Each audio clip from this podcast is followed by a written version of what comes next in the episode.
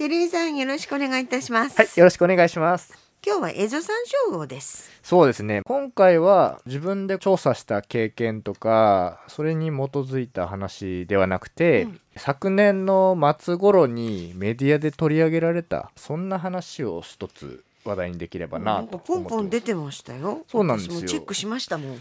年末山椒魚っていう文字がいくつもこう新聞とかねで。出てました。で僕的にはとても嬉しい年末だったんですが はい。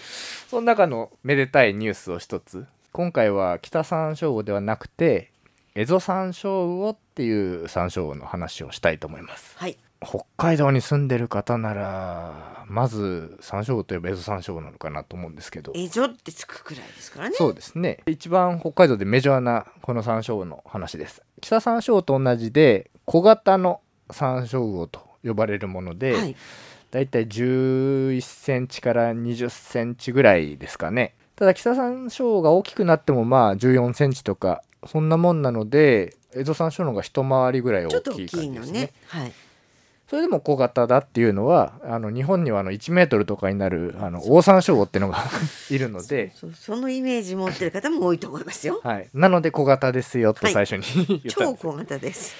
でこのエゾ山椒ってのはあの北山椒と違って体色もほとんど目立たないような暗褐色なんですよね全体的に、うん。何か別に模様があるとかではなくて北山椒の場合背中に金色のはい。帯がありええ。ますとかって言うんですけど、ええそういう帯がないので大体の人が見れば見た瞬間あこれは北山椒じゃないなってわかるようなんなか黒っぽいような、そうですね焦げ茶っぽいような。そんな感じです、はい。地域によって若干色の違いがあるとは言うんですけど別に模様はどこ行っても入らないので、はい北山椒との違いをさらに説明するんであれば後ろ足の指の数そうね、これ以前おっしゃってました。そういえば。そうなんですよ北山椒は後ろ足の指の数が4本なんですがエゾ山椒は5本基本的にその他の山椒魚っていうのは？日本にいる山椒魚の後ろ足の指の本数はほとんど5本です。あほとんど5本なんだ。そうですね。北山椒魚が稀なんですね。そうですね。北山椒のが稀で前も後ろも4本なんですよね、でこのエゾ山椒北海道のほぼ全域にいます、はい。ほぼって言ったのは島にはいないんですよ。北海道の本土の方のほぼ全域にいるんですよね。はい。他にもいないところがあって野付半島。あとは根室半島の方も根元の辺りにはいるんですけどそこから先の方にかけては見つかってないんですよね。いやなんでいないのか根室半島に関しては全然よくわからないんですけど、うんうん。まあ、もしかしたら知識的な話もあるのかもしれないので、はい。こうじゃないかと思う人がいたらぜひ教えてほしいぐらいなんですが。はい。でこの分布の広さから北海道民が山椒魚って言ったらほとんどの場合が蝦夷山椒をイメージするんですね対して北山椒魚はあの釧路湿原周りと上士幌町とあと北方領土の国後島とか、局所的にしかいなはい。い山椒魚になります、で局所的にしかいないのが北山椒魚なので世間一般で言うと北山椒の方が貴重なんでしょっていうふうに言われたりするんですよね。そうね。実際そういうイメージの方かなり多いんじゃないかと思うんですけど、これ世界的に見るとどうかということですが、エゾ山椒魚は世界でも日本の北海道にしかいない山椒魚なんです。要するに世界中探しても北海道にしかいないんですよ。エゾ山椒魚っていうのは。ただ北山椒魚は世界的に見ると6カ国にまたがっていて世界で最も分布域の広い山椒魚なんです。えー、ってことはエゾ山椒魚の方が希少なの？世界的に見ると希少ですね。だって日本の北海道に来なきゃ見れないんですよ。そうですね。北山椒に至っては最も分布が広いっていうぐらいなのでロシアなんか行くともう普通に見られる山椒魚なんですよね。広い目で見るとエゾ山椒も本当貴重なものなんですけど実際エゾ山椒魚に関して見るとほとんど保護とかはされてないのが現状なんですよね、見る機会も減ってきて数も減らしてきてるなんていう話もあるんですこのエゾ山椒魚っていうのは北山椒が湿原にいるってイメージあると思うんですけど、はい。エゾ山椒はどっちかというと森の中の湧水とか沢の水が流れ込むような池とかそういった場所で産卵するんですよね。水がきれいなところですね、はい。で釧路地方だとだいたい4月の初めぐらいから繁殖要するに産卵を始めて、5月に入るぐらいには繁殖期が終わるんですけど、はい。この辺りは北山椒とほぼ同じ時期ですね。え。で産卵の仕方も北山椒と同じで水の中にある枝とか葉っぱとかそういったものに卵の入った袋を産みつけるんです、はい。ただあの卵も北山椒とは違って特徴がそんなないんですよね。北山椒って青白く光って有名じゃないですか、ね。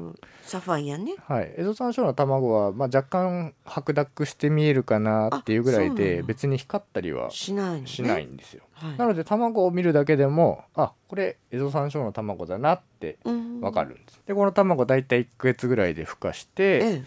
で幼生になるんですけどその幼生は水の中で基本的には生活をして前足が生えて後ろ足が生えてエラがなくなると上陸するんですけど、うん。その年の秋頃に上陸するやつもいればちょっとまだ水の中にいようかなという感じでええ冬を越しちゃうやつもいるんですよね。そうなの？はい、で冬を越して翌年自分たちの親がまた新しい卵を産みますよね。うんうん。そして生まれるという妖精いますよねちっちゃい、うんうんその妖精を食べて。え？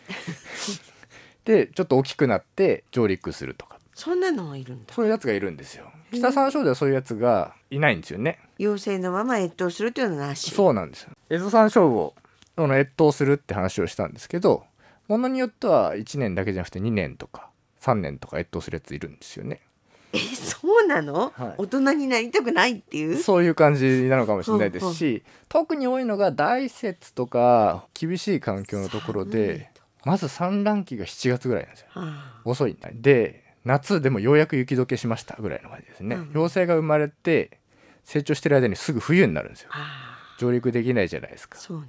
ういったことで冬をまたぎやすいんですよね。はい。この妖精が冬をまたぐっていう面白い性質を持ってるんですけどそのことに関連した話を今日はメインの話としてはしたいなと。やっと入りました。はい、これはもう古く戦前の話になっちゃうんですけど白老町にクッタラ湖っていう湖があるんです。そこのエゾサンショウウオっていうのが特別変わってるということが知られてました。何が変わってるかっていうと越冬妖精でいるだけじゃなくてそのまま妖精の形を保持したまま生体のサイズまで成長しちゃってしかも成熟して繁殖に参加すると。養鶏成熟って言ってそれこそまあその名の通り妖精の形のまま成熟しちゃうってことなんですけどはこういう変な個体がいたんですよね。それが複数見られるっていう湖がクッタラ湖だったんですよ、ただあの見つかった当時すでにあの湖にその養殖のためにヒメマスが放されていあて、うんうん。そのヒメマスの捕食圧で数を減らしてたんですよね。はい。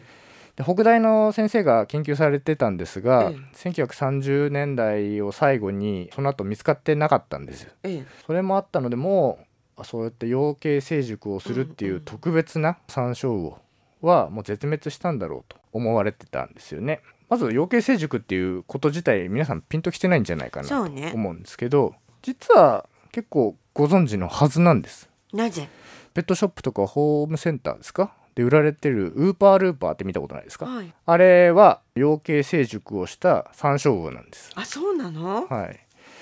あれはメキシコ山椒魚っていう山椒魚なんですけどそこのメキシコ山椒魚もエラがなくなって上陸するってことをしないでエラがあるまま一生を水の中で終える養鶏成熟をする山椒魚として有名なんです。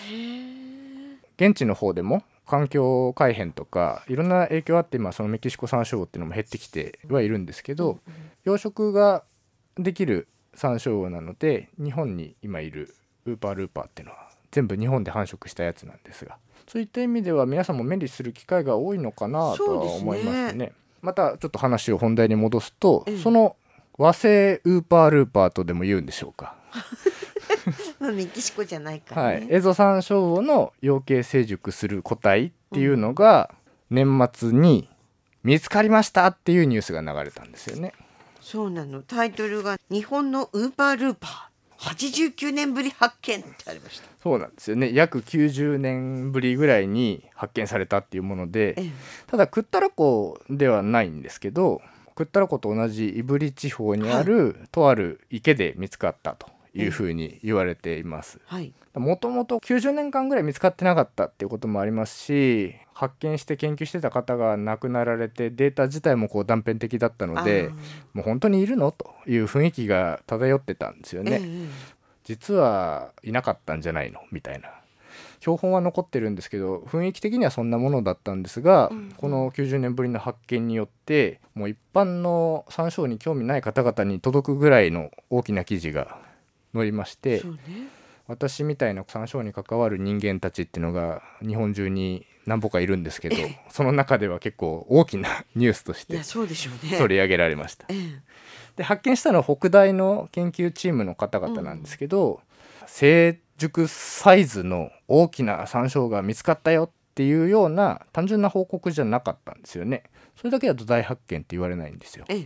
ええ北大の方はさすがなのでしっかりと成熟してるかっていうのも全部検証してるんです。ええで具体的には2021年の4月去年の4月に発見された個体これオスだったんですけど捕獲していたところ精子が出ることが分かったんです。ってことは成熟しているんだろうと。ただ、は実際本当に精子が出てるのかっていうのをまず顕微鏡で確かめます。そしたら間違いないと。うんうんじゃあこの精子で実際に受精させて増やすことができるのかそれも検証しようということで未受精のメスの卵を用意してそこにその精子をかけることでうん。本当に受精するか確かめました。結果としてしっかりと受精をして子孫を残すことができたんです。ということはもう見つかったエゾサンショウウオのオスは養鶏成熟をしていると見て間違いないよまあそうですよね。ということが分かったんですよね。ええええ。これがもう本当に約90年ぶりの大発見だということで論文になって英語の論文なのでもう世界に発信されたわけです、はい。